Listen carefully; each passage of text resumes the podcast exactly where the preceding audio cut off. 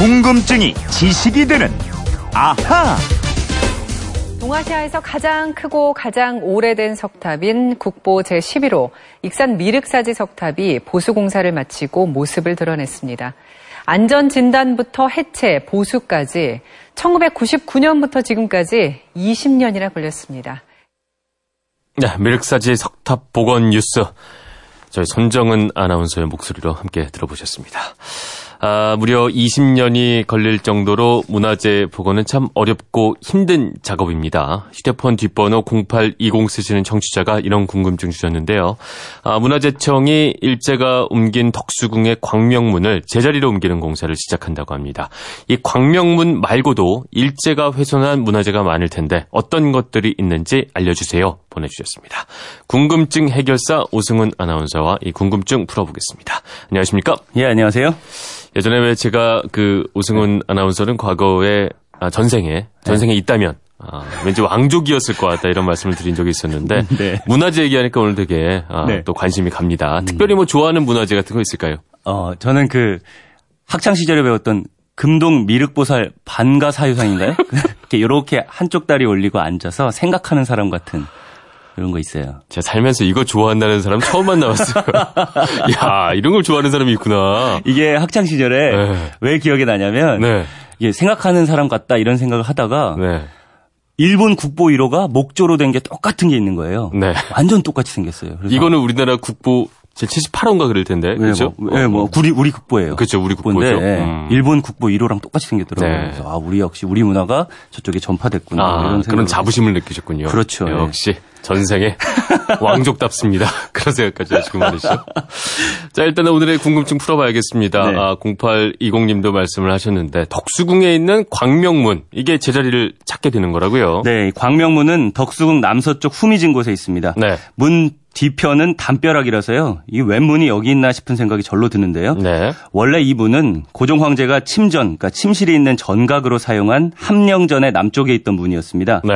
그런데 일제가 천구백십 년 경술국치 이후에 덕수궁을 멋대로 쪼개고 허무는 작업을 시작했고요.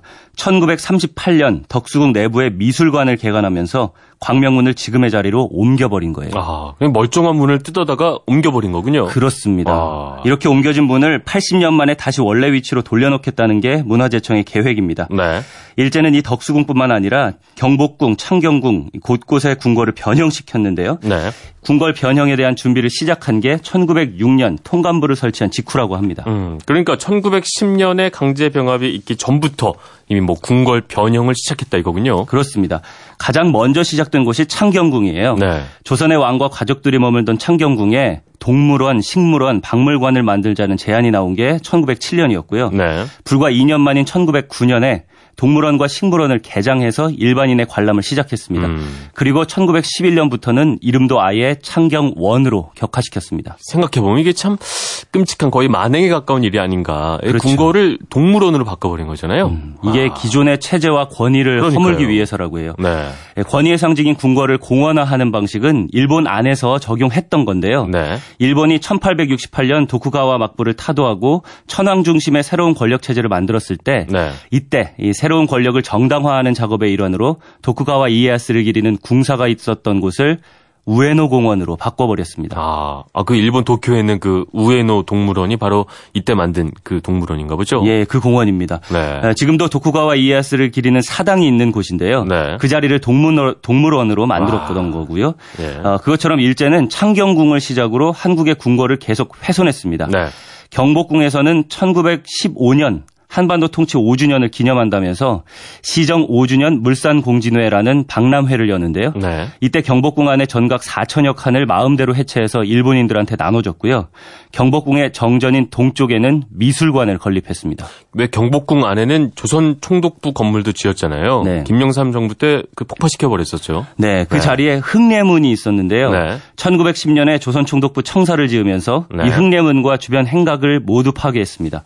또 천구백이십칠 년에는 총독부 건물 앞을 가린다는 이유로 광화문을 해체해서 건춘문 옆으로 옮기기도 했습니다. 결국엔 이게 그 자기네 나라에서 했던 대로 우리나라에 와서 그렇죠? 우리 민족의 자존심을 마구 짓밟고 망가뜨리겠다 이런 의도였겠죠. 그렇습니다. 그런 식으로 상징적인 문화재를 거의 다 훼손했는데요. 네. 천구백칠 년 서울을 방문하는 일본 황태자에게 편의를 제공한다는 명분으로 네. 숭례문 주변 성곽을 헐어버리고 도로를 냈고요. 음.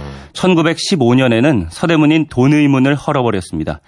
그리고 덕수궁은 약 이만 평 부지의 절반 정도를 공원으로 만들겠다는 계획에 따라서 전각을 해체하거나 축소한 다음에 일본에서 가져온 벚나무를 심었고요. 네. 고종이 세운 석조전은 내부를 미술관으로 바꿔버렸습니다. 참 정말 들으면 들을수록 화가 나고 좀 기가 막힐 수밖에 없는데 네. 아, 이런 일이 서울에 있는 궁궐에서만 벌어진 일은 아닐 거예요, 그렇죠? 뭐 전국적으로 하지 않았을까요? 네, 아까 뉴스컷으로 들으신 이 문화재청이 네. 이십 년 만에 해체 수리를 끝냈다고 밝힌 전북 익산의 미륵사지 석탑. 네. 이게 국보 십일 호 석탑인데요. 천구백십오 년에 이 석탑을 보수한다면서 깨진 부분을 시멘트로 덕지덕지 발라놓아서 음. 흉측한 몰골로 남게 만들었습니다. 그렇게 해놓으니까 해체 수리하는데 무려 이십 년이, 그죠? 이십 년이나 네. 걸리는 거잖아요. 네, 이 경주에 있는 석굴암 훼손도 들어보셨을 거예요. 네. 일제는 석굴암 복원 공사를 세 차례 진행했습니다. 네. 도움 지붕 위에 역시 시멘트를 발랐어요. 네. 이 때문에 내부에 습기가 차서 더 빨리 훼손되는 결과를 초래했고요. 네. 전실 좌우벽에 팔부 중상을 하나씩 꺾어서 직각으로 배치해 놓기도 했습니다. 음, 그러니까 이름만 복원이지 복원을 빙자해서 오히려 더 훼손을 해버린 그런 건 거네요. 맞습니다. 그렇죠? 그리고 전북 남원에는요. 아... 정유재란 때 왜군과 치열하게 전투 를 벌인 남원 읍성의 성벽 대부분을 네. 철도를 놓는다면서 헐어버렸고요. 음. 경북 안동에서는 유서 깊은 고택인 임청각을 반토막 내버렸습니다. 임청각이요? 네. 음. 임청각은 이 안동 고성 이씨 가문의 구십구 칸짜리의 대저택이에요. 네. 대한민국 초대 국무령을 지낸 이상룡 선생을 비롯해서 많은 음. 독립운동가를 배출한 집안인데요. 네. 역시 철로를 놓는다는 명분으로 집을 반토막 낸 거예요. 독립운동가들이 많이 나온 집안이라면 일제 입장에서는 소위 뭐 불령선인이라고 하잖아요. 우리말 안 듣는 사람들. 네. 괘씸한 집안 뭐 이런 대우를 받았겠어요. 아마도 그럴 그런 감정이 작용했을 가능성이 높겠죠. 네. 일제는 그 문화재를 훼손하는 데 그치지 않고요. 아예 네. 약탈해 간 것도 많았습니다. 어, 불국사 다보탑 기단부의 네 귀퉁이에 있던 네 개의 돌사자 중에서 세 개를 떼서 가져갔고요. 네. 강원도 강릉 한송사에 있던 석조 보살 좌상도 일본인이 강제로 반출했다가 천구백육십육 년 한일 협정에 따른 약탈 문화재 반환 협약에 의해서 되돌아온 일도 있습니다. 네. 그리고 일본인들은 심지어 십 층짜리 석탑도 가져갔던 것 알고 계세요? 십 층짜리 석탑을 어떻게 옮겨갈 수가 있는 거죠? 네, 이게 경천사 십 층 석탑이라고 네. 고려 때 제작된 국보 팔십육 호입니다.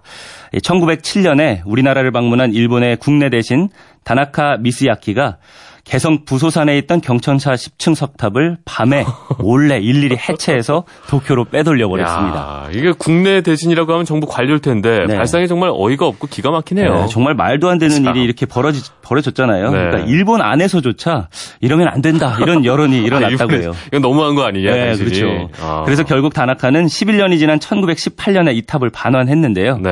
하지만 탑은 이미 적잖이 훼손된 그렇겠죠. 상태였습니다. 네. 이 탑은 현재 서울 용산국립중앙박물관 일 층에 서 있습니다. 예, 경천사 십 층 석탑. 아, 사연이 많은 석탑이군요. 네. 보게 되면 한번 주의 깊게 봐야겠습니다. 네. 네. 그리고 또 있습니다. 북관대첩비라고요. 이천오 년에 반환된 문화재도 있는데요. 네.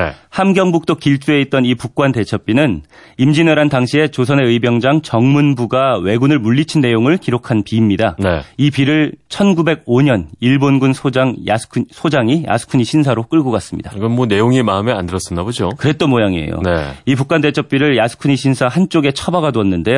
이 사실을 천구백칠십팔 년 제일 사학자 한 분이 알아냈고요. 네. 우리 정부가 반환을 요청합니다.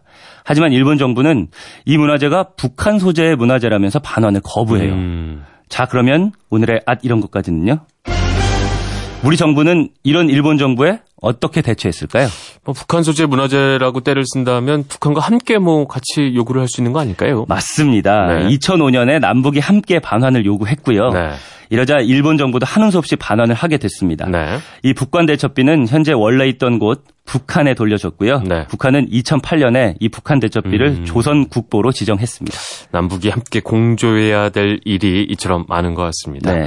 어, 공팔이공님의 질문으로 일제가 훼손하고 약탈한 문화재를 알아봤는데 어, 역시 오승훈 아나운서가 어, 전생의 왕족이었다고 말씀을 드렸지만 저희 피디가 심지어 저희 방송 진행하는데 이런 문자를 보내줬어요.